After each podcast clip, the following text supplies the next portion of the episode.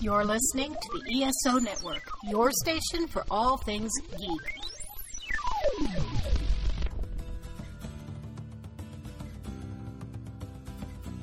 It's time for the Dragon Con Report, a podcast dedicated to help newcomers and veterans prepare for the upcoming annual convention in downtown Atlanta.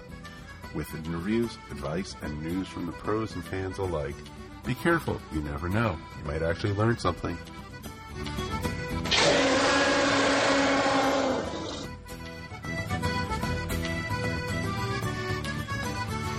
Howdy everyone, and welcome to the 5th episode of the 2021 Dragon Con Report.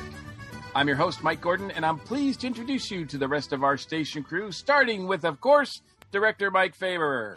By the time this podcast comes out, we're going to be under 100 days, folks. 100 days. It's true. Until we're virtually together, or we're maybe really together. You know, we don't know yet. That's the great thing about it. But you know what? It's Dragon Con season. I could smell it in the air. It's awesome. Wow, I don't know if I want to ask what it smells like. Apple pie, my friend. Apple pie all the way. All right. And body odor and Axe spray. Speaking of apple pie, we also have with us Darren, who's been known to brew a few batches. Yeah, I'm here. Sorry.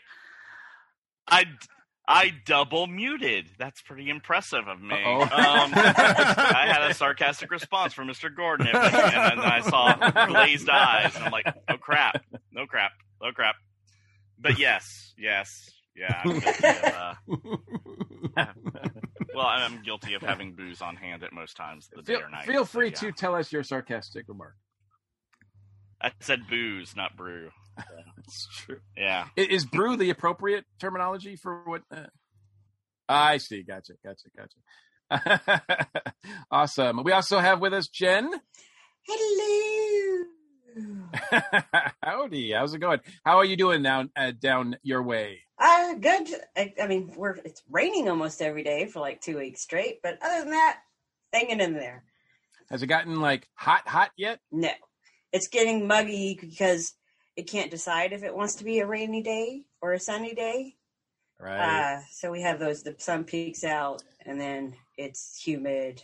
And then the rain comes back, and it's like, Oh man, I don't miss that. We get enough of the humidity. It's coming, Mike. Georgia. It's coming. I know.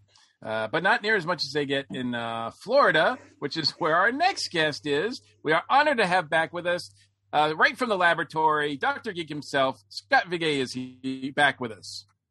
Hello, everyone. Was that a nice segue? It's almost like I planned that, right? And it's good to have you back with us, man. It's been way too long since you've been on this part of the station, man. I know. This is awesome. This is so very cool. So, and we also have with us someone new. We've got Todd with us. Todd is a member of the Dragon Con with Disabilities Facebook group. Todd, welcome to our show. I'm actually a senior member of the Dragon Con Disability Services staff as well. Oh, nice. So, okay, yeah. That's awesome. All the way from Buffalo, New York. So you're creeping up the eastern seaboard for your studio. Yes. I think you win as being the most north of all of us. Thank you so much. I don't think you're the furthest away, but I think Jen, you still hold that honor.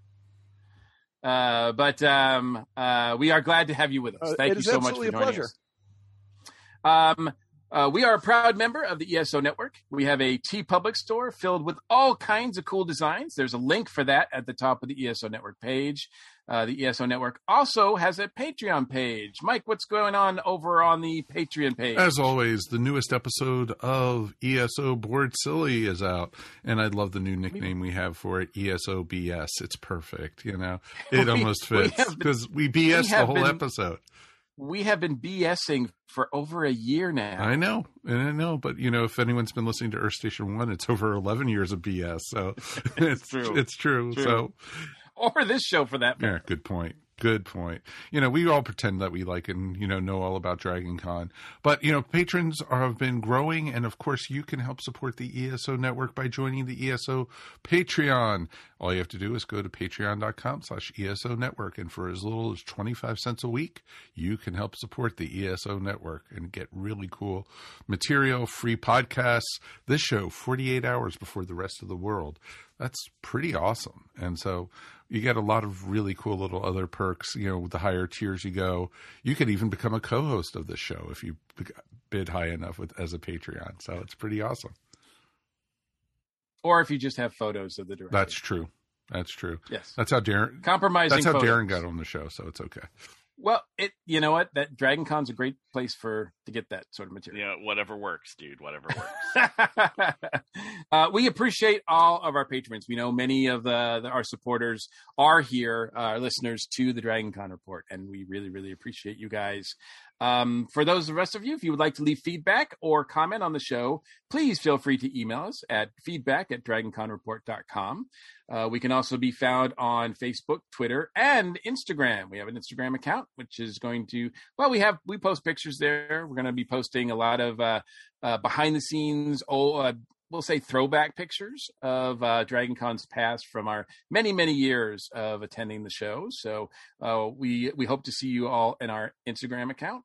And if you're listening to us, you're probably listening to us via Apple Podcast, Spotify, Google Podcast, iTunes, iHeartRadio, Pandora, Amazon Music, Audible.com. Most of those places that you're listening to us right now will allow you to rate us. So please do so. We really, really appreciate it. Rate us, comment on us. Yeah, that means a lot to us, and share us around too. We really appreciate that too. Of course, and now you can even go, "Hey Alexa, play the Dragon Con Report." Oh, people just started hating you right there. They've been hating me for years. It's okay. I would think they're already listening to us through via Alexa. I got four sets of blue lights, and now they're all arguing with each other. It's that. All right, so the business is out of the way. Let's get on with some news, and we do have a tiny bit of news. Dragon Con actually made a statement before we recorded, which was actually really nice. It's a first. It really is. I fully. They must have got their dates confused. They must have thought we recorded last night and made this statement today. But I'm going to read it in its entirety. This was posted on social media. This is Dragon Con saying this. Let's clear the air for just a moment. There will be an in-person event. There will be virtual content. This is the plan until we explicitly state otherwise from an official channel, aka DragonCon.org or DragonCon on Twitter, Instagram, Facebook, etc. Everything else is still being worked on. The possibility of attendance/membership quantity caps, membership pricing, masks, distancing, panel size limits, contests, the parade, parties, all of it is still being worked. Anyone that says they have a different answer is plain and simple wrong. It is too soon to know what the environment will look like, but at the end of the day, fan and guest safety comes first. We will follow local policy and listen to the experts about how to safely have an event this year. And that concludes the statement. Tons of comments. Actually, they didn't allow comments on, I think, most of the posts. But yeah, because there's been a lot of speculation, of course. People want to know. But Dragon Con has made it pretty clear that the event is going to go on. So now it's up to each individual to decide, how they feel about that and how they're going to respond to that. Now, for my sake, I am still listed as a guest on the Dragon Con website, and I intend this very much this year to fulfill that obligation. So unless something drastically different happens, I will be attending the convention in person, and I will have a table in the comic book area, Artist Alley. So, and I hope to see as many of you as I possibly can. Where do the rest of you stand? Jen, what about you? I just booked my flights 3 days ago. So, all right. So I will see you there. Yes. I've had my hotel for probably 8 months. It was not a rollover. It was just one I lucked out in finding. when I thought there might be a chance to happen this year. Mm-hmm. I did roll over our passes from last year, so we already had that covered. And prices on Southwest hit the price I was waiting for 3 days ago. So, me and everyone who's from my group going, we all got our flights. And our group will be smaller. I think we're dropping from 13 to 8 this year. Mm. So, but some of that, it's not people not being willing to go. Like, they want to go. It's just either they hadn't budgeted this time around, or their jobs have changed, as has happened for a lot of people, and they're not able to get the time off. So that makes sense. Yep, I'll be there, and I'm happy. I'm happy to be there. Oh yeah, I made my Trader Vic's reservation this past week too. So. Oh wow, okay, all right. That's it feels like it's getting real. Serious. Yeah. The towel's been thrown down, folks. Let's get started. Yeah. Darren, what about you? I'm going. I got a note from my friend who he holds our legacy room in the Hyatt, and they said, hey, if you don't come, you're losing your legacy status. So that kind of told us we needed to show up, because Hotel Hunger Games is not a game I like to game at. I'd rather be gaming with something else, not them. So yeah, I'll be there. I don't know how much of the con floor I will be actually on, since I have asthma. So that's a concern. I'm sure everyone else is going to be taking their own personal health into consideration. Absolutely. As well as the health of others. Right. Yeah. Yes. I mean, they've said you don't need to wear your mask outdoors. Well, Dragon Con's mostly an indoor con, except for going outside to walk to where you need to walk. So I'll be wearing my mask, and it's probably going to be a very relaxed year for me. I'm not going to do any cosplay, I don't think. I think I'm just going to enjoy being with people in a con setting and get used to being around people again. Yeah. You know, because that's going to be interesting for one, for sure. I actually attended a small little concert over the weekend, went out with friends, actually ate inside a restaurant, did that for the first time, both of those things in well over a year. And I feel okay about it. There's obviously, the danger is not over completely, no. It feels better. Mike, what about you? This will be my first con in almost 2 years. So Dragon Con's it, dude. I'm planning on going. I have my hotel, still listed as a guest. So I'm planning on being there. Like Darren, I don't think I'll be doing a lot of wandering like I usually do in the evenings to take pictures of people and, stuff like that. I don't know how I feel about that. And we'll get into that later, I'm sure, talking about that kind of stuff. I'm looking forward to it. And, it's my mini vacay, as we like to say, my geek con as my geek vacation. And I think, as of right now, I'm going. I'm not even 100% sure Judy's going. So, I'm sure she and I will talk about it soon. But, we'll see. And, I'm looking forward to seeing what it's going to be like. I'm going to go very much planning on being masked the whole time, except for maybe when I'm sitting in front of a panel type thing, up on stage or something. But otherwise, when I'm walking through the con, going places or going to, even if socializing with some friends or something, I'm going to be masked. And just to, protect myself and also thinking about others, even though I'm fully vaccinated. It's, sure. That's my point of view. Absolutely. I want to hear from our guests if they can. Scott, how do you feel about this? Hey there. So, fully vaccinated, same with Debbie. And we were invited to come back as guests. And after a year of basically nothing, the chance to actually do a convention again has been very, very attractive. And Deb said yes before I even knew it was an option. So officially, we're going to be there. I applaud anybody with how they're going to handle it. However they want to deal with the mask, no mask thing, that's up to them. One thing I've learned after staying at home for most of the year and not really interacting with people is the few times we did go out, I would get a cold almost immediately because I wasn't exposed to anything. So at this point, I'm trying to build up my tolerance so that I don't get overly sick just from being around people again. Right. You know what I mean? So I'm probably going to go maskless because it's hard for me to breathe and with the thing. And and while I do use the scooter, so it's not so much an issue, but I learned that it really obstructs my vision when using crutches. So it's, you know, unless I could do some sort of face shield thing that would work, or at that point, like, just screw it. So, you know, for me, I'm probably going to use the scooter again, and that's going to be a great help, and hope that I have the tolerance for basic germs after this point, and just attack it that way. And I don't really know about how many people are going to show up. It's going to be a weird year, right? It's going to be weird. No matter what happens, it's going to be odd. Sure.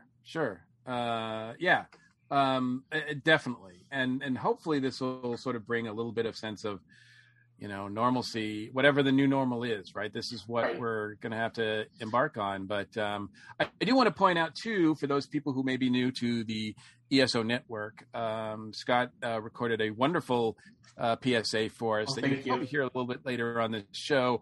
We are very much pro-vax here at the ESO Network, and the message that you have sent out to everybody was really appreciated. So thanks for that, Scott. Well, absolutely. Anything that I could do. I mean, I've never, as Dr. Geek, I am a science communicator, but I've never considered myself an influencer or anything like that. But if ever there was a chance to provide some influence, I would hope that people would get vaccinated. It's safe, and it helps protect you and everybody around you. So, and I think it has to be said too.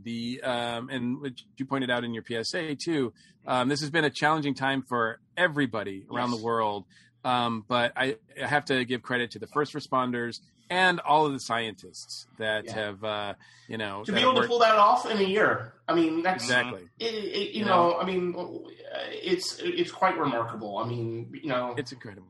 That's why I like to say nothing's impossible. It's just highly improbable because everybody was saying, "Oh, it can't be done in a year." You know, there's no way, and look what can happen. And I think that's because, well, obviously the world was highly motivated. And if you put your mind to it, right? So I think that's a big part of it too. It's a major win for science. And I think people should be very happy about that. Yeah, absolutely. And we're all geeks here. So science, yay, right? The only thing is that, you know, to really pitch it though, I swear to you, what you need to do is do the whole Dr. McCoy thing and have vaccination centers where people have to rip their shirt first before they get the injection, right? Then people would line up, right? It's like on Star Trek, that's how you knew how important it was. You know, absolutely. Was it important enough to rip the shirt first before you, you know? Well, the other thing with track injections is you're always strapped to the bed, right? You know, whenever they're going to spray you with something, you're going to be strapped to the bed. So we'd rather do the shirt ripping because logistically that's just easier. Right. I just do it on the scene, please. Cause, you know, but, I mean, but seriously, though, I think that's it's all about getting people comfortable and whatnot. I have a younger brother who has had a bad history of shots and such like that, and I don't want to embarrass him, so I won't go into detail. But he has grown an aversion to getting a shot, and I've been trying to convince him, for God's sake, it'll be done, and you know, you won't even notice. You know, but he's built it up in his head. So, you know, it's hard. It's really hard. And unfortunately, I live across the country. I wish I could just hop on over and be like, I can get this done tomorrow, you know? Yeah, I don't think it can be, you know, overstated that even though we've had a lot of challenges with this virus, this pandemic, this lockdown physically, emotionally and psychologically, we're all working through so much. Oh my God, yes, individually so and as a society. So something like, you know, the news that DragonCon is going to happen, I think is a beacon in a lot of ways. Absolutely. Kind of and something that even if you didn't realize how important it was to you, you realize, my God, something so simple as saying, yes, it will happen in some form was a big relief. Absolutely. Todd, let's get your views on the statement that DragonCon made today. Well, I'm always encouraged about DragonCon doing an in-person event, guys. Remember, I'm a volunteer staffer with DragonCon. Not only do I plan on attending, but I plan on being one of DragonCon's essential workers, because for me, let's let DragonCon be part of the healing, folks. Get yourself vaccinated and figure out a way to be part of the party. Come on. If I can do it, you can do it. It's easy. Well said. Yeah, very cool. Well, as we get more information, as the months continue, we'll try to report as much as we can with our monthly updates, because there's still a lot of things up in the air as to how this is going to work. And like the statement said, anybody who tells you that they know how this is going to work is lying. They just don't know, or wishful thinking. To be fair, in the best case scenario, but, we can only speculate, and, that's just not something that's really productive here. So, but one thing that we do not have to speculate about, and I wanted to draw this to people's attention singularly, because, Darren, you just mentioned it a little real briefly, but yes, the Hyatt Regency has announced that, that the convention, with the convention happening, and this was announced even before, DragonCon made their statement, but they're pretty much saying that if you can cancel if you want to, but if you cancel your reservation and you are a legacy guest, your legacy status is over. Yeah. It might have rolled over from last year, but it's a brand new year this year, and if you're not going to come, then you're going to lose your legacy status. I don't know if the other hotels are doing that. I don't. The only other hotel that I know that has legacy is Sheraton, right? I'm staying at the Westin, and I know they do not have legacy. And the Hilton has legacy as well. Okay, gotcha. Yep. I don't know about the Sheraton or the Marriott at all. Gotcha. Any ideas on if the other ones are doing this too? I would imagine they are. I know at least that the Hilton people, because there's a large number of Hilton people in the over 40 group. So people have been trying to contact them to get information, but there has not been an official reply yet. It's also a good reminder to make sure that the credit card on file with your hotel is up to date. Yep. Yes. Because they will cancel that room reservation in a heartbeat if it is not. So call the hotel. Check on your reservation status, people. And that's true no matter where you're staying. Oh, totally. If you haven't checked your hotel reservation in a while, like I haven't, I would strongly recommend, just for your own peace of mind, check and make sure you still got a room, that there's no issues there, because the last thing you want to do is show up that weekend and your room is gone. And so, just from past experiences, I would say just get in the habit of doing it every year. Like I obsessively check mine every month, because every year, one hotel, at least, something goes wacky, and a bunch of people lose rooms. So. They get an automatic email from the system that was an error. Oops. Yeah. That happened to me last year. I question if it's an error or not. They're just testing the water to see if anyone will freak out. But you may have replaced your debit card. You may have had a credit card stolen in the interim. You may not think about this, but you got to catch up on it for sure. Absolutely.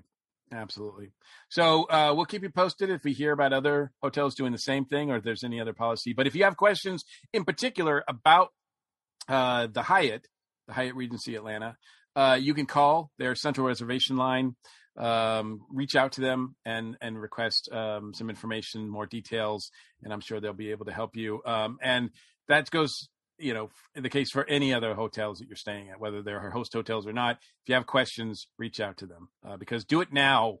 Do it now before it's too late. While there might be still options for rooms that might be available in case yours is lost or something, right? Because as we get closer and closer to the event, you know, if they're not gone already, those hotel rooms are going to go pretty fast.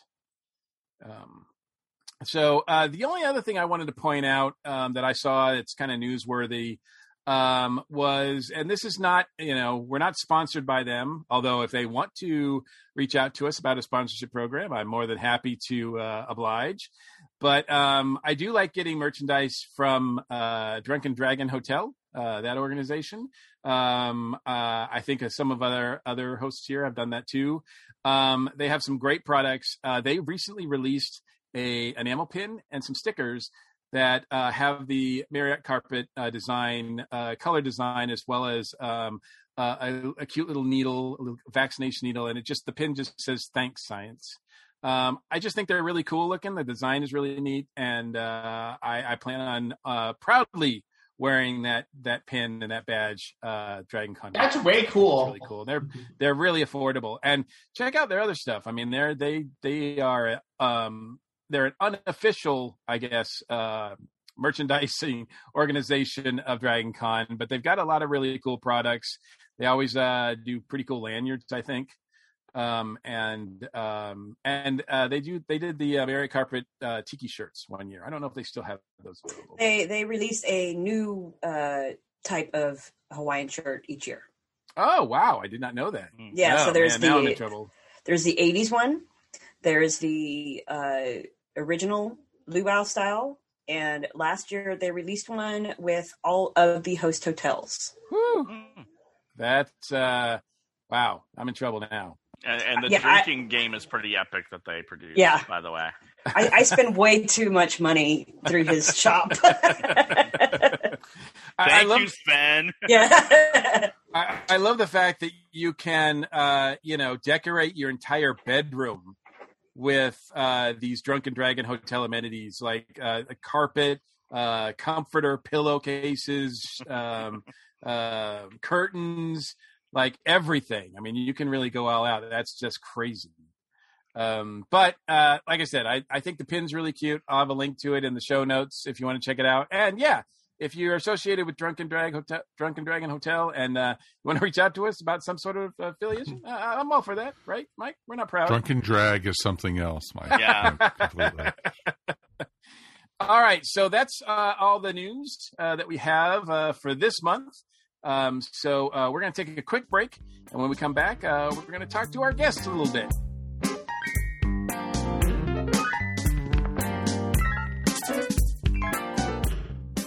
Time to grab your pillow and join the Geek Father in Little Bit for discussions on current, nostalgic, and speculative happenings in pop culture.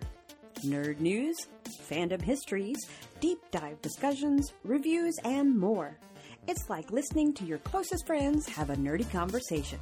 So sit back, relax, and let the Blurred Nerds podcast embrace you with their warm, goofy goodness. It's Nerd Goals for your ear holes, right here on the ESO Network. Welcome to Dr. Geek's Laboratory. Hello, everyone. Dr. Geek here with a shout out to all the scientists who worked tirelessly to bring a COVID-19 vaccine into reality. Let's face it, creating something of this magnitude is a miracle worthy of Dr. McCoy himself. And now, Dr. Geek needs you to do your part. Remember, each shot is one small step back to normal, one giant leap to putting the pandemic behind us. We can do this. For more information, visit vaccines.gov to find your nearest provider.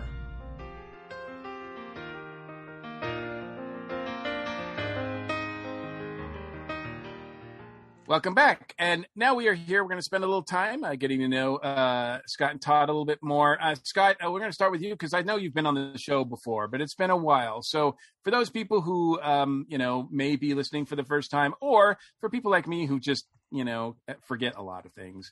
But tell us about your Dragon Con experience, your first Dragon Con. What was your first one? Oh my gosh, my first Dragon Con. Well, it was so long ago, I couldn't remember the actual date. But my first Dragon Con, it really made an impression. Because you have to understand, I've been going to conventions since the late 70s, right? All of the corporate ones, like the Celebration, Star Trek conventions and stuff like that. And then I started going to fan-based ones in the early 80s in San Francisco and whatnot. And then following to some of the really great ones in Georgia, you know, TimeGate, Hoolanta became Hoolanta, and stuff like that. And I've even been to Comic-Con and stuff like that. So I've been to the big trade shows. And you would think that that would prepare me for Dragon Con, but you'd be wrong. Dragon Con is a monster of an event. It is quite literally every track could have been its own convention. I'm convinced of that. And it's not just the scope of it is just how well each track is run and staffed and how much, how much entertainment there is in every track. There's no way to do the whole convention. You're just going to have to pick and choose. So my first Dragon Con was as an attending professional. Debbie was a guest and I was an attending professional. So I never have gone just to go. So my first exposure to that was on the other side of the stage. And as such, there was a lot of expectation to make sure that, I was providing value, that we'd be asked back and stuff like that. So to say that I bit off a little bit more than I could chew, it is an understatement in the extreme. So my first experience was exhausting. I mean, it was just more than I could handle, really. And that it was because I tried to get from one part of the convention to the other in the time allowed, which, I cannot break the laws of physics. It was kind of crazy. And it was at the time, the first time I did it, I primarily used my crutches, and that was a big mistake. So there was a lot of things that I did thinking, I've got years of con experience. I know how to do this. And I was completely unprepared. And it's totally on me. I mean, there's only so much from talking to people that could warn you ahead of time. I didn't know about the Dragon Con report. Had I known, I would have listened. I would have obeyed. I would have paid attention. I don't know how long, it depends on when your first Dragon Con was, because we've been doing this for... It was relatively right after we met. I mean, I met you guys at TimeGate, and then that very next Dragon Con was my first Dragon Con. Wow. And as a guest as Dr. Geek. So that was crazy. I mean, I literally, I think the first year we didn't put time in to pee. It was that crazy. And I was working with, the Stargate track and like 6 different tracks at one time. And I was overzealous. Let's just put it that way. But through all of that, I could see why people are so loyal and why people have so much fun. And the interactions with people were intoxicating. I mean, it was everybody kind of got what we were doing and responded well to it. And no matter how hard you needed to run to the next thing, I just wanted to stop and talk to everybody and, actually answer all their questions and, and stuff like that. So it was a fantastic event professionally, physically, I needed dynamite. So I learned over the years how to do this better, and Disabled Services have definitely been a major help in kind of like paving the way for that. And also if you're just going to be an attendee, if you're going to be one of the lucky few that get to go and just play and have fun and you're disabled, my advice would be first to thine own self be true. So you know what you need to do to get around your own issue. And they're there to help. If you need, to sit at the end, if you need to get in early, if you need to use a scooter or a wheelchair, I mean, for the most part, that it's, they will accommodate as best they can. And I know that they treat everybody with respect. That's very important. And everybody's been very professional whenever I've run into an issue. So that's good to hear. That's really good to hear. Well, it's true. And it's hard. I mean, and most of those people have a disability of their own. That's why they care. And that's why they know. But at the same time, not everybody mainstreams the same way. So you have to kind of be careful about, you know, how somebody does something might be a little bit different than you expect, and being able to tolerate that or how to address that correctly takes a lot of skill. And so I can say that through my experiences, at least with disabled services at Dragon Con, you know, I wouldn't want any better. I mean, they're pretty top notch. Yeah, that's I do want to try to get more specifics from you if I can in a minute. But, sure. Todd, what about you? What's your history with Dragon Con? A lot like Dr. Geek here. I did conventions in the Northeast, right? But I'm one of those unique animals. I'm never happy at a convention unless I'm working it, unless I'm seeing a little bit of what's happening behind the curtain. I'm that guy that could never follow the don't pay attention to the man behind the curtain moniker from The Wizard of Oz, right? And an ex-girlfriend of mine invited me to come to Dragon Con. And I came and I looked around and I said, wait a minute. There's some stuff that we can improve on, because in the real world, guys, I'm an advocate for people with disabilities every day, 365. I work for an independent living center in Buffalo, New York. I'm the ADA expert. That's my job every day. So I come to the convention and I see things where at home I'd be kind of knocking on somebody's door saying, hey, got a minute? I want to point this out to you just to get you out of trouble before you get into it. And I went down to Disability Services to have that conversation. And now by the end of the weekend, I'm a staffer, right? But it took me a while, right? The esprit de corps took a little while to build. And I've been doing it now 12 years. This might be my 12th Dragon Con. And the thing that I've gotten from, and by the way, Scott, thank you so much for the compliment. On behalf of the department, we really appreciate it. But I got to tell you, one of the things about Dragon Con for me is I miss my people, right? I think everybody who wants to have a big con experience, Dragon Con should be the one they try. And I'm a person with a disability. I'm a wheelchair user, whether it's a manual chair. I've done that a whole bunch of years, a power assist chair, a power chair. And remember, I'm a staffer. I'm going from ballroom to ballroom and making sure that people are getting seated or handling those reasonable accommodations that people ask for where they're having trouble navigating.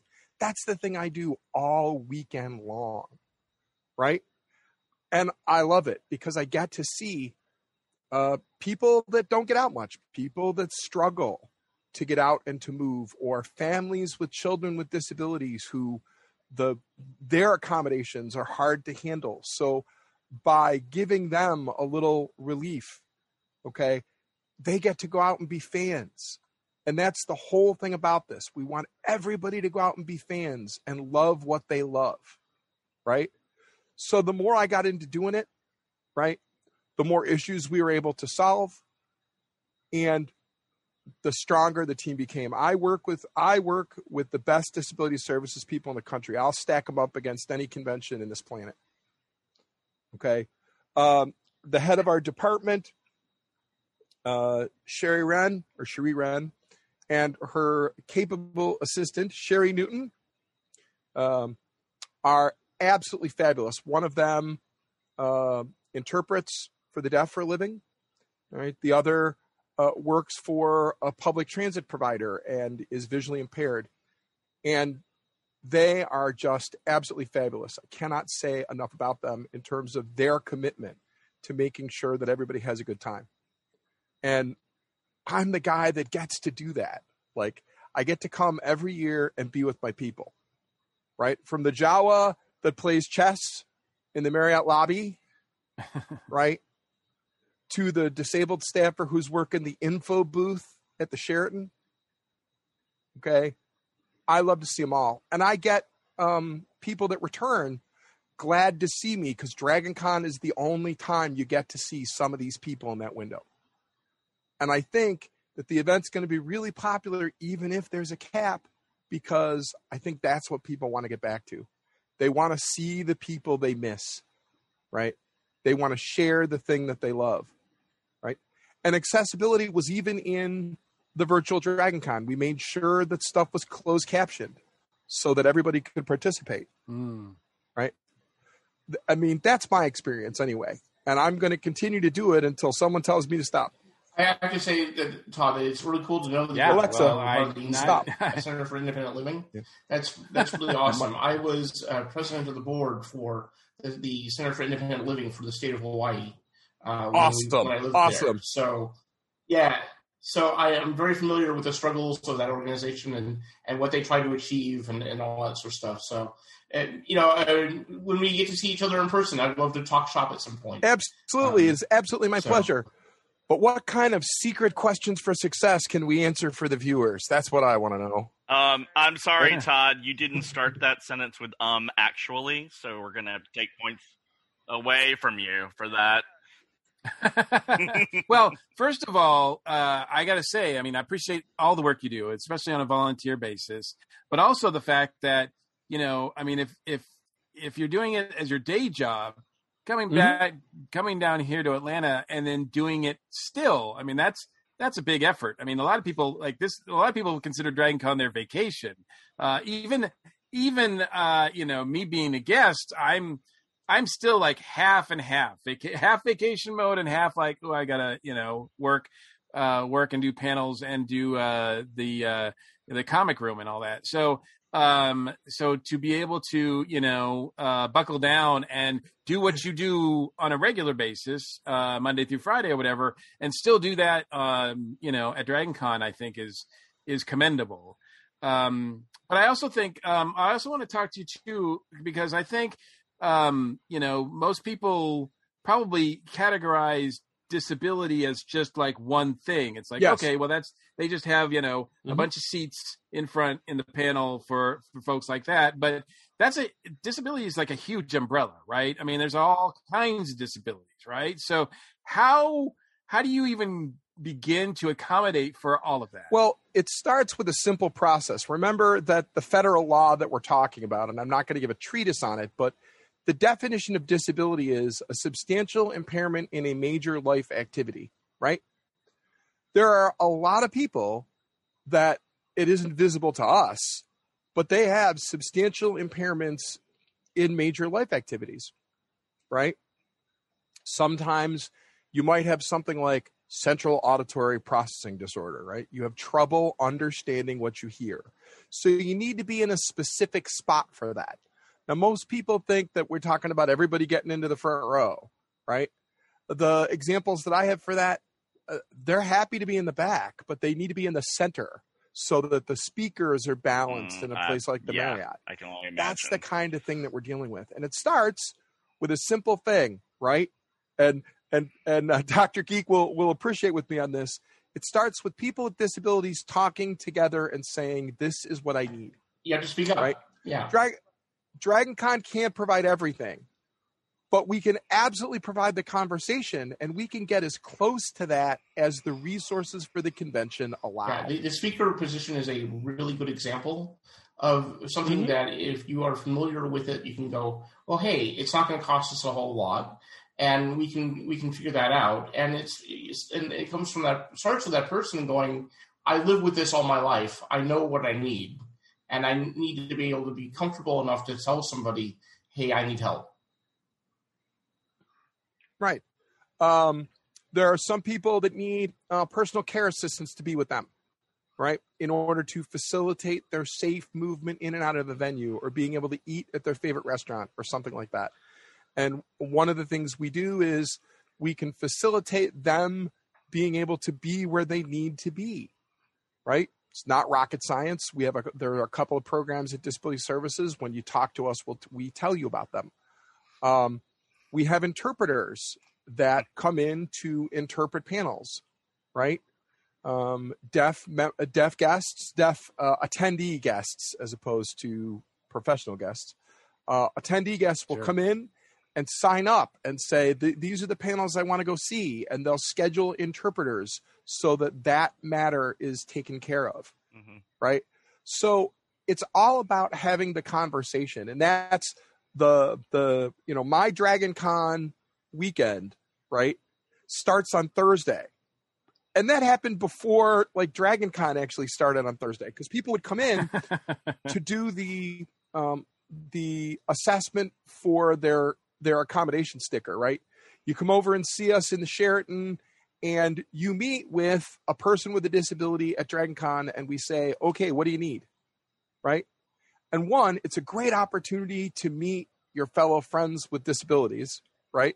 Because I always get to ask the questions like, how'd you get that cast on your foot? Hope it's an interesting story, right? And they're like, right. No, it was stupid. I slipped in the kitchen. And I'm like, well, okay, you're at Dragon Con. You got to make the story a little bit more interesting. Were you baking a cake to get somebody out of jail? Did you slip when you tried to get the file? You know, get them to laugh and then turn around and say, okay, you're here at Dragon Con. What do you need? What's the problem, right? And even for people that can't get to the Sheraton, we got backups. There's a person in the Marriott with the Eternals. If you can get there, they'll do the same interview for you, right? If you get caught in the middle of the weekend, and boy, this happens, right? You think you got it under control. You think you're handling Dragon Con just fine. Midday Saturday, you're done, right? Your arms, your legs are looking at you going, are you nuts? That's it. We're finished, right? You get to one of the ballrooms. We have staffers in the ballrooms that will do an assessment and get you a sticker, right? We're gonna work that safety net as best as we can all weekend long, right? And that's because the standard here is reasonably accommodating people, and reasonable is right in the name, right? So if it's too complicated or it's too difficult, we might not be able to do everything you want, but we're going to try and get as close as we can. And then it's about knowing who your peers are, right? Knowing who your fellow people with disabilities are, right? Because if you get into a bind, you get together and you stop and you talk about it, because there are a lot more people with disabilities that attend Dragon Con than you see necessarily with the stickers. And I always remember that. That's absolutely important, because I would think, I don't know, is there a certain hesitancy to take advantage of sometimes of the services? Scott, you can jump in here if you want, but the thing I've normally found is people are independent to a fault sometimes. Yeah. Right. And recognizing that they don't want to ask for help because they don't want to bother anybody. Right. They don't want to. Yeah. Go ahead. Well, in my case, I think an example of this is that I'm a big proponent of speaking up, but because I had, 40 years of experience going to cons and thinking, oh, I can do this on my crutches. The fact that that was not feasible at Dragon Con didn't even cross my mind until I was there. And at that point, you kind of felt like I really, I was in trouble. And there wasn't an obvious way to rent a chair or something like that. I mean, I didn't really have the resources to rectify that. But believe me, there was an errata sheet when we got home about what to do next, But I mean, So that was a situation where, I knew to say, hey, I need to be able to get extra time to get in and out of the chair, or whatnot, or if I need to be able tonight, if we're going to be waiting in line, I need to just sit down. I can't stand for over long periods of time. So I knew all those basic stuff, but the endurance element of Dragon Con and the time sensitive nature of getting from panel to panel was something that of the magnitude of Dragon Con was crazy, because, if it's TimeGate, that's easy. Everything is around this central courtyard, and you're 2 feet from every different room, and you're no problem. But when you have to transverse hotels in order to make it to the next thing, that was something that I didn't speak up enough about until after I experienced it. So there could be stuff like that too. This is certainly not speaking from everybody, but I started taking advantage of the wonderful service that Disability Services offers a few years ago. I have some chronic knee problems. I had a back injury a few years ago where my back can seize up and then I can't move. But my main issue is I have a crippling anxiety disorder.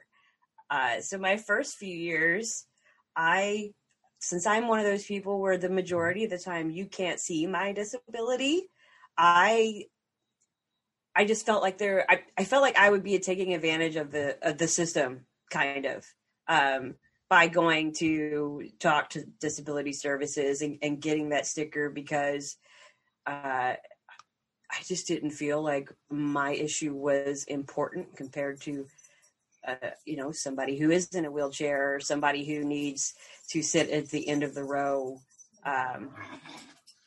or anything like that. I didn't want to take a spot from somebody, so to speak. But then I finally got up the nerve to one year to go talk to them. The morning I picked up my badge, and after I didn't know the type of services and access that could apply in my situation. So what it ended up being was being by door, having the option to sit in line if I needed to. And I'd say just having that access to be close to a door, close to an exit, made a world of difference. And it also made me feel like, mine might not be the biggest issue, but somebody was there to listen and gave me an option to help make it better when I can't handle either being in a dark room or handle all the noise that might be associated with being in a crowded panel or what have you. And I have other people in my group, same way. We all have various differing varieties of panic disorder, anxiety disorders. And after they saw how much it helped me, they had felt the same way, that, my issue is not important enough. But now they all as well go to talk to Disability Service every year. And it's really made the con a lot more enjoyable and manageable for us. And we really wish that other conventions had such a great department, because we haven't seen that anywhere else. And it's really, y'all and your whole team, A+. You make the con really enjoyable for a large amount of people. So, yay! Thank you. That's awesome. That's great to hear. Great to hear, because frankly, I've been going to the con for 25 years, and though I didn't, know anybody personally that used the services, I did hear occasionally, and we've been doing this Dragon Con report for almost 10 years now. Occasionally we'd hear from people saying that, this wasn't addressed, or this is not being addressed, whatever. But it does seem like over the years, it has improved, I would say, dramatically. And it's a credit to, Todd, you and your staff, the staff there, I don't hear that much anymore, and my ears are wider as far as listening to those than they've ever been, thanks to doing this show and really appreciating. I hear more and more people that I don't know personally from the convention. So certainly, if there's issues, people usually don't have they don't have a difficult time approaching me about any issues that they're having, especially since we are not official here. We're not an official podcast. We're not official in any sort of way. So we're not speaking for the convention, but a lot of people, because, we have the show and everything like that, assume that we are. So, yeah. Well, I mean, there's some things where, the convention can't help it. It's in the nature of the beast, and there's not anything that can be done about it. I mean, for example, my first convention riding with it on the crutches, I was at the Marriott on the ground floor, and there was so many people that when somebody tripped me, I fell, but didn't hit the ground. That kind of a thing, and that kind of personal, it surfed to an edge of a wall where I, finally hit the ground, and it's not to say that, in order to be safe for people on crutches, you have to reduce attendance by X%. I mean, that's just not only is that not really feasible, because it's not a matter of number of bodies, it's about how you have to interact with that kind of a thing, and that, sort of puts some of the onus on the people with the disabilities, right? I mean, you're interacting with the outside world, so you have to know what you can and cannot do. you know, kind of a thing. And the other thing that I've learned is that, you know, the scooter is a great thing to bring to Dragon Con if you stay within the hotels, right? And you go through the habit trail to get from hotel to hotel. But both times I've left the hotel and used the surface, you know, sidewalks, and I use that term loosely, I have cracked an axle both times and ended up having a $700 fee to fix my scooter by the end of DragonCon. Woo. So that happened twice, and I've never left the buildings again, because, you know, Atlanta is an old city, and the ADA came about in 1971. So there's only so much retrofitting that you can do, you know. We just want to make sure, because it's a podcast people will listen to, Doc. The ADA was 1990. However, the Rehabilitation Act of 1973 was 73. Yeah. So you are correct, right? And it's an old city, right? And you're absolutely right in terms of saying be really careful, because those sidewalks have slope. Oh, yeah. Well, Judy's fallen, you know, tripping over a manhole cover at right outside of the Sheraton, and she twisted her ankle and screwed up her knee because of it, because the sidewalks are uneven, and it's treacherous in a lot of times. But it's true. I mean, the point is that, you know, modern culture has tried to address disability needs, you know, only, you know, modernly, and so you have a city like Atlanta, you know, it's a beautiful city, but those sidewalks will kill you. And like I said, I've cracked an axle twice. That approach to the Sheraton for when I need to leave main convention area and go to the Disability Services office, that approach to the Sheraton, it's the best ride in Atlanta, man, because it's a roller coaster. And it's that thing about trying to dodge that manhole cover and that grate right in the middle of the lot where the access doors are, right? So you are correct. And I want to remind everybody that's listening about a little known fact, right? It's not my job to give you everything you want. It's my job to level the playing field so that you can get the same crappy DragonCon experience as anybody else. Bingo. That's exactly right. Right. That's my job. And that's why you're absolutely right, Scott, when you say be true to yourself. Know the things that you need, right? If you need to set up a reasonable accommodation for yourself where you're bringing in somebody to help you, we'll support that. Yeah. Yeah. Right? If you're setting something up about needing assistance to advocate for something you need, we'll support that. Absolutely. I work with the hotels about getting mini fridges in for diabetics. And by the way, if you think Hotel Hunger Games is bad for just the general user, imagine that only 2% of those rooms are accessible to people with mobility impairments. Yeah, right? Exactly. Try and get an accessible room for DragonCon. I can't do it without the convention's help. No, right. And that totally makes sense and everything. One thing I will, you know, make suggestion on, and we found this last year and the last 2 years when we tried to get in through Disability Services is to get into the panel, is there's so many disabled folks at the con that you can't get into these panels because the seating area is completely full already almost 30 to 40 minutes before the panel begins. And they basically say, tough luck, you're out of luck. You got to go wait in line. And so we go out into the heat and everything. Judy even was like, I don't even know if I want to get a disability, you know, badge, because we haven't been able to take advantage of it at all. And this is probably trying to go to a dozen different panels in the various hotels.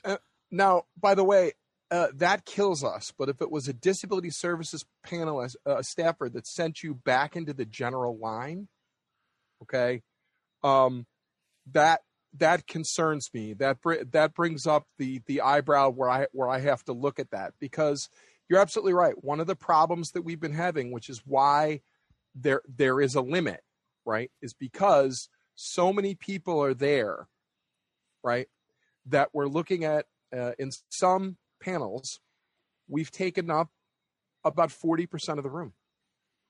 Wow. And the balance on the other side of that is reasonable accommodation is reasonable, but the guys that are sitting out in the sun deserve equal chance of getting into that panel as you do, right? But here's the thing.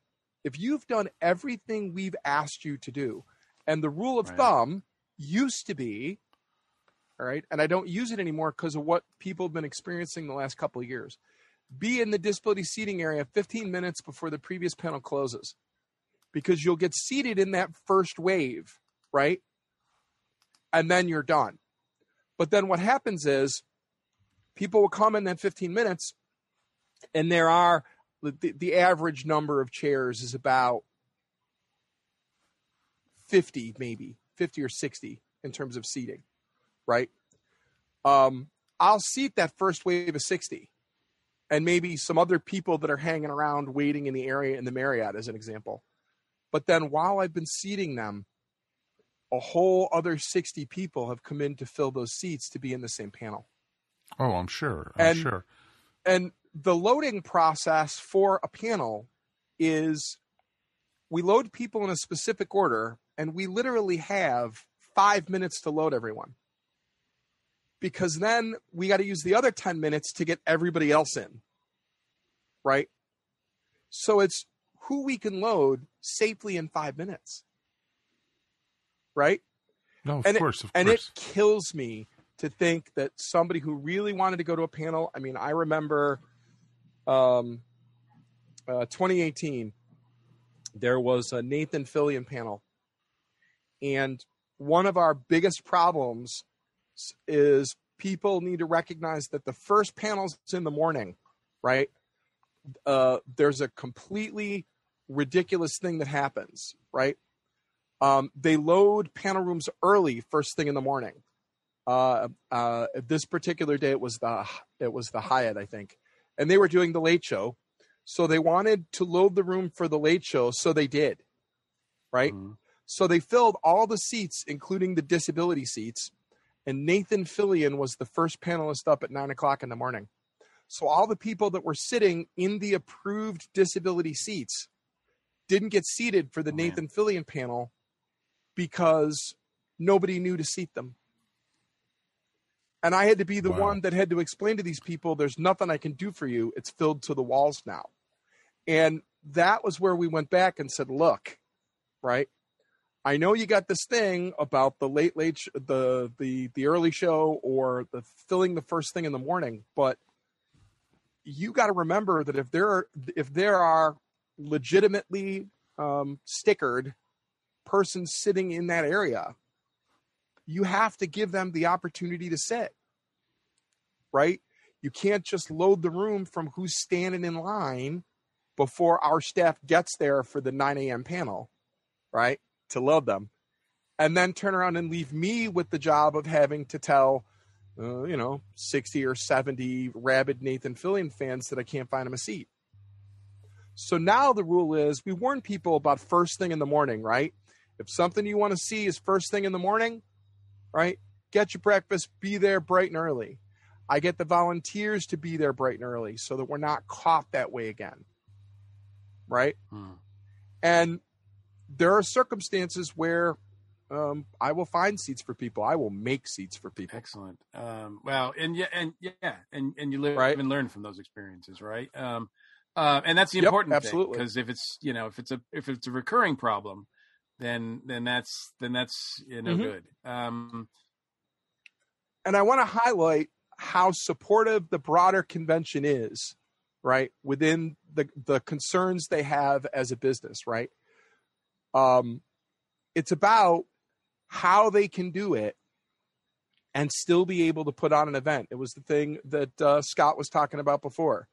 I'm not going to be walking around saying to somebody, you need to keep occupancy on the first floor of the Marriott to 50% because people with disabilities need to walk around. Right. I'm not going to do that. What I am going to do is educate the disabled person saying, look, at these times a day, best to stay away from the first floor of the Marriott for a while. Right. And here's what to do if you need to get to a specific point in the convention. Absolutely. Or if you know you really want to be there for the evening just so that you can watch all the cosplayers, get there early. Yep. Get there, camp out, because, I don't want to miss out either. There was a reference earlier to Trader Vic's, and, all the times I've been, I've never gone. This year I would like to go to Trader Vic's. I'll get a Virgin Copper Libre diet, Scott, I think that's a date. I think we can make that happen. I think you and I are going to go to Trader Vic's this year. Trader Vic's. Yes. My girlfriend actually loves the created Marriott dessert for Dragon Con every year. Yeah. Because they really go, all out to create like the covered dragon egg with the dragon puree. Oh no. She loves the structured Marriott Dragon Con dessert. That's awesome. I still have the Marriott carpet cookies. Are those still nice? I still have them in the. I still have them in the. Wait. No, I'm not going to eat them. But they were. I got one to eat. Oh my God! And I got one to save. Peckish at some point. Yeah. But they did the cake too with the carpet topping on it, and it was actually really yummy. I think that the biggest lesson I've learned over the years is stay within the hotel. So go through the habit trails. Don't try to use the scooter outside. That's going to be bad. And then try to narrow down my participation to something. And this goes to working with the regular staff, trying to figure out what my schedule is going to be, to try to kind of make it be more reasonable. And here's the thing.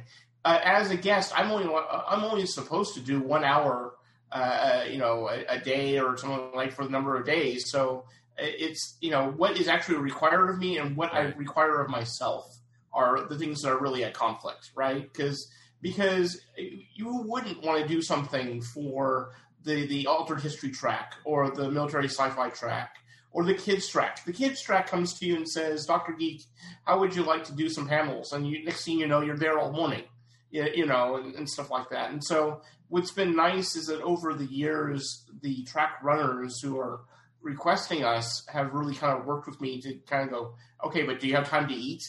When was your last panel, the night before? And it's been a whole lot nicer the last couple of years, and that's, but then again, like I said, it's on me to make sure that happens.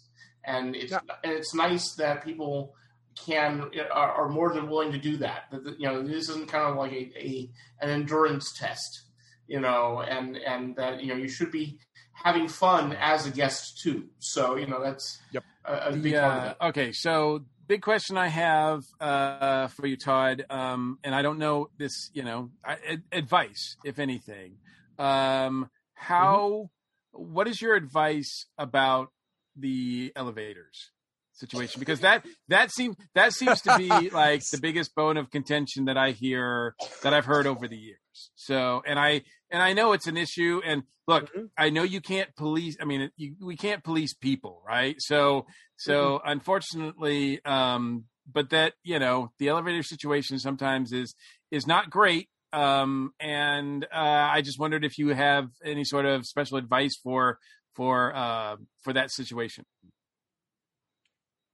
My advice comes in three levels.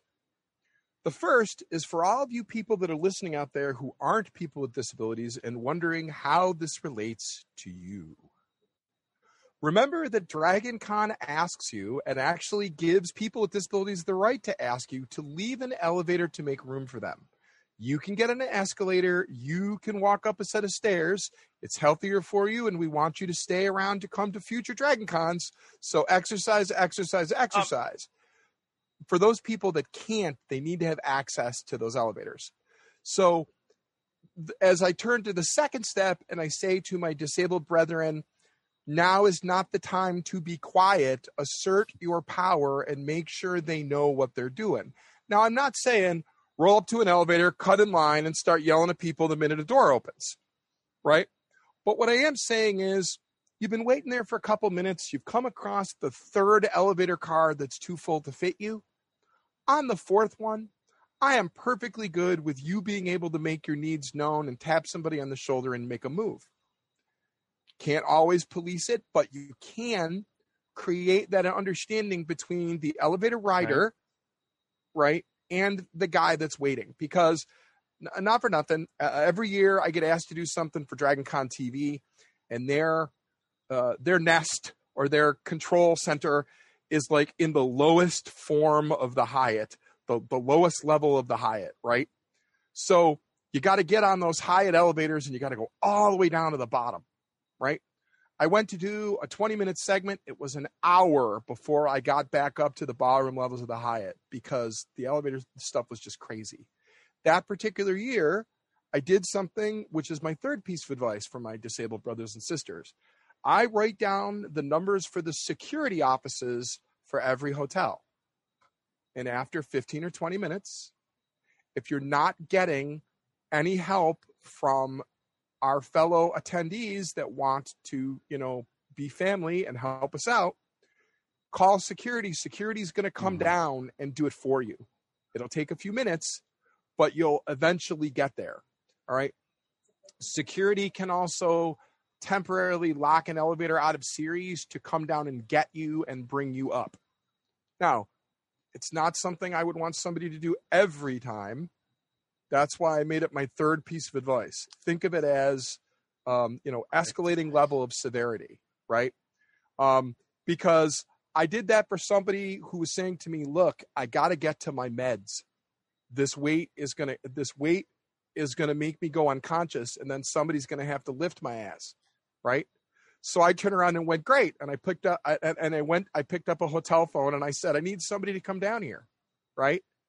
That happens for all of you folks that are listening to this more than you think. So when we put the signs up that says for a person with a disability, please allow space, we're not kidding. I want you guys to remember that and recognize that you need to do that.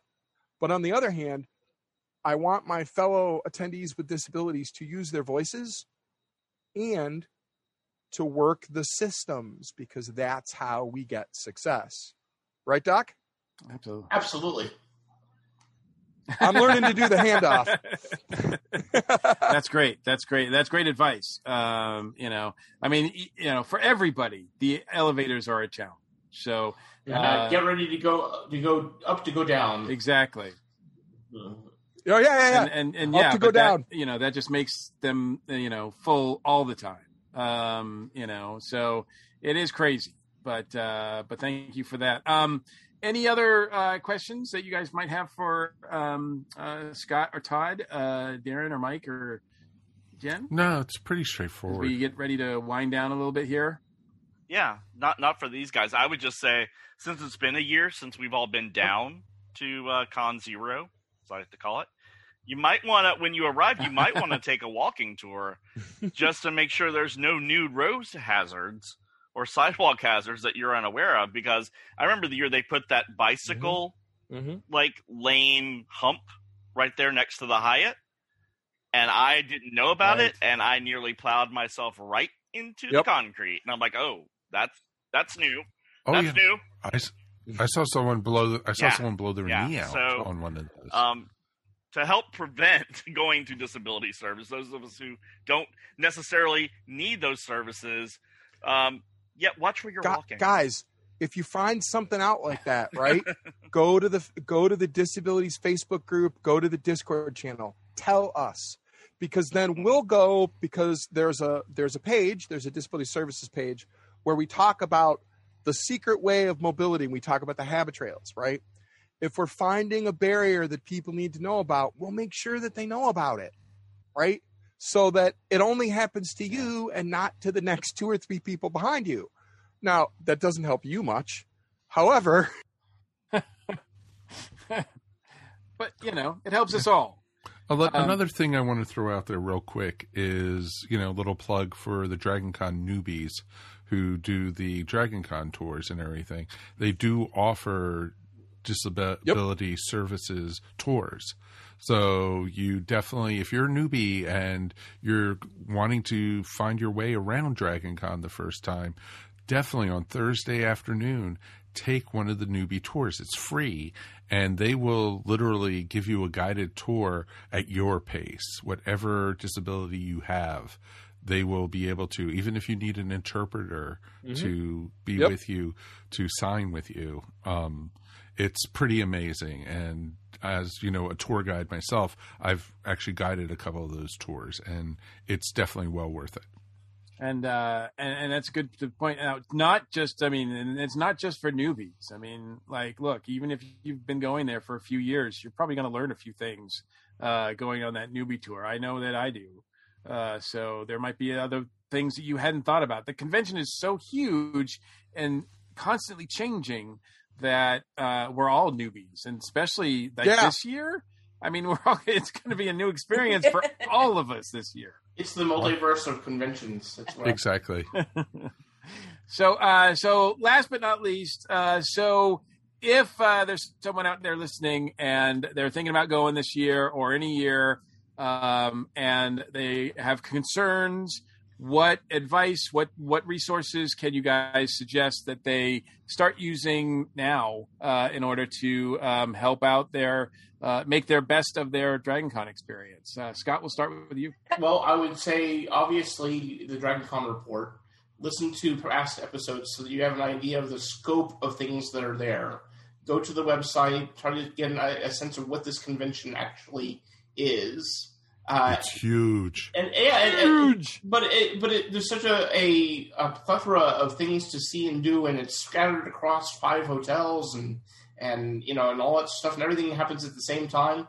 You really, you know, just being able to plan your day. I mean, I've seen people who have had a harder time figuring out what they're doing at DragonCon than they were able to figure out what classes they were taking in the fall. You know, the schedule can be that complicated. So just kind of, you know, find out what it's going to be real like when you're there. Things like DragonCon report and stuff like that are real important.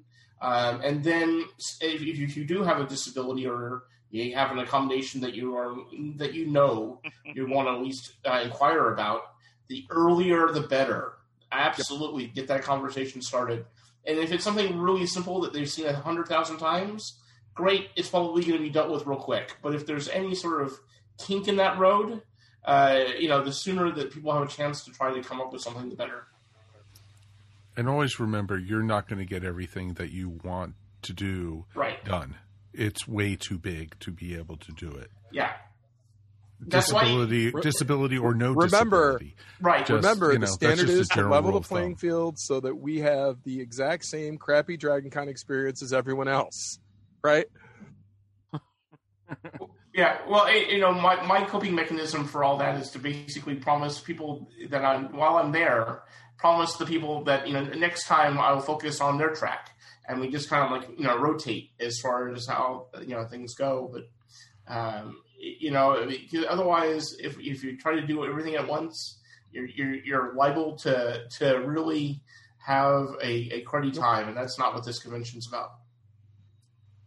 Todd, I've never heard of that DragonCon, so I don't know what you're talking about. Oh, yeah, right. I've had crappy things happen at DragonCon, but I've never had a crappy DragonCon.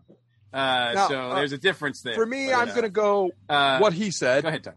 And then I'm going to turn around and say, guys, Disability Services at DragonCon.org, right? You got a question. You want to talk about an accommodation. There's email right there. It goes right to my boss. Right. And if she doesn't have the answer, she's going to send it to me and I'm going to give it to you. The other thing is the DragonCon with Disabilities Facebook group.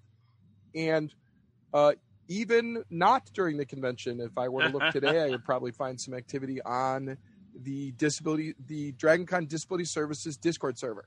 Right. Communicate what it is that you think your problem is. Right. Even if we can't directly solve it, communication is key because communication is going to allow you to plan. Yeah, it puts you on notice of what you can reasonably expect. Makes sense. Awesome. Well, thanks, guys. We really appreciate your time with us. And so now we draw a close to the 5th episode of the 2021 DragonCon Report. Much thanks to our station crew here. Thank you so much, Scott. Oh, absolutely. It's been an absolute pleasure. And where can people find you online if they want to check out what you're up to? Oh, drgeeklab.com and the ESO Network. And check out his promo if you haven't already. We've got it in various places online, too, so you can check out his PSA that he did for us. Thank you again for that. Absolutely. And Todd, thank you so much for your time tonight. It's been great to have you on the show. I appreciate it. You are my new favorite podcast. I will go to the ESO Network and start listening to everything right now. We have 2 listeners. Awesome. Oh, my goodness. Hey. A DragonCon thing. I had staff come to me to a accessible bathroom stall somewhere in the convention. I'm not going to tell you where. It was videotaped and put up on YouTube. The other day I looked at it. It had 21 views. I was overjoyed because it went over 20. So, yeah. For those people listening, if you want to watch it, it's Trapped in the Toilet with Todd. Right? So go find it on YouTube. It'll be funny. And where else can people find you? Certainly, if they have any questions. Well, Disability Services at DragonCon.com almost always gets to me. But if for some reason you need to talk to me in my professional life, you can get me at tvarwerk. That's T as in Thomas, V as in Victor, A as in Apple, R as in Robert, W as in Whiskey, E as in Edward, R as in Robert, K as in Kitten, at wnyil.org. Awesome. Thank you so much. And to our regular crew, thanks, Jen, for making it this month. Always joy. We really appreciate you. Thank you, Darren. And where can people find? We'll start you, Jen. Where can people find you online? You can find me at the Blurred Nerds on Facebook, Instagram, and Twitter. Blurred Nerds. And actually, our website just went live this week, so you can actually find us at blurrednerds.com. Ooh, and you can also find Blurred Nerds now as part of the ESO Network on esonetwork.com. Yay! Thank you. Welcome to the ESO family. We're glad to have you with us. It's Jen's trying to, basically she's going to eventually be hosting all our shows. So. Yeah, I'm just, slowly trying to take over the world, Pinky. And Darren, where can people check out your stuff? Well, here. And then Legion of Substitute Podcasters.com, where I talk about the DC goodness of the Legion of Superheroes.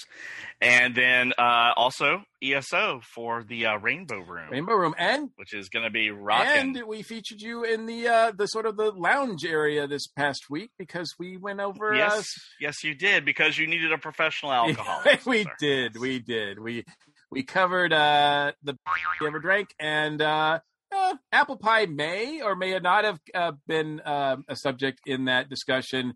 You'll just have to listen to find out. It probably was. It totally was. But okay, so thank you, Director Faber. Hey, I'm last just the but guy certainly not who least. Just always hits record. So what can I say? See, that's why I say you're last but not least, man, because none of this would be possible without you, buddy. We try to cover all we can with these episodes, but to keep up with the latest news, please check out the official DragonCon website, all their social media outlets, including Facebook, Instagram, Twitter, Discord, which I still don't understand, and TikTok, which still is awaiting content. They have an account, but they haven't put anything on there yet. All the fan tracks are also active on Facebook and social media, so check them out as well.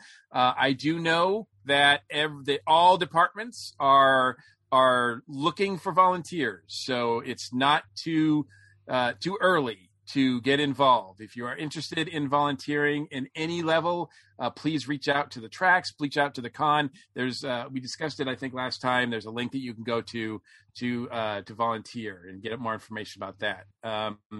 If you would like to leave feedback or comment on this show, please feel free to reach us at feedback@dragonconreport.com.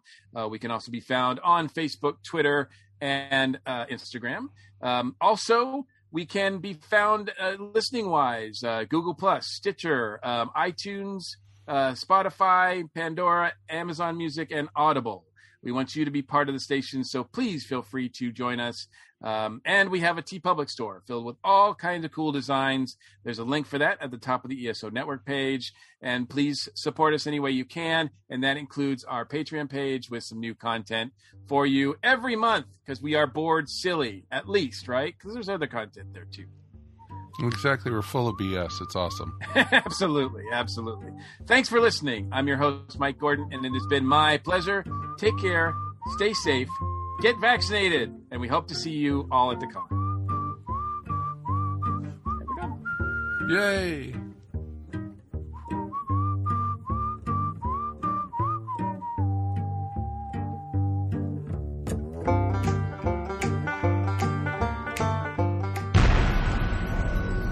This has been a broadcast of the ESO Network. Be part of the crew and help support our shows by donating to our ESO Patreon or by shopping at the T Public store, which can all be found at www.esonetwork.com. The ESO Network, your station for all things geek.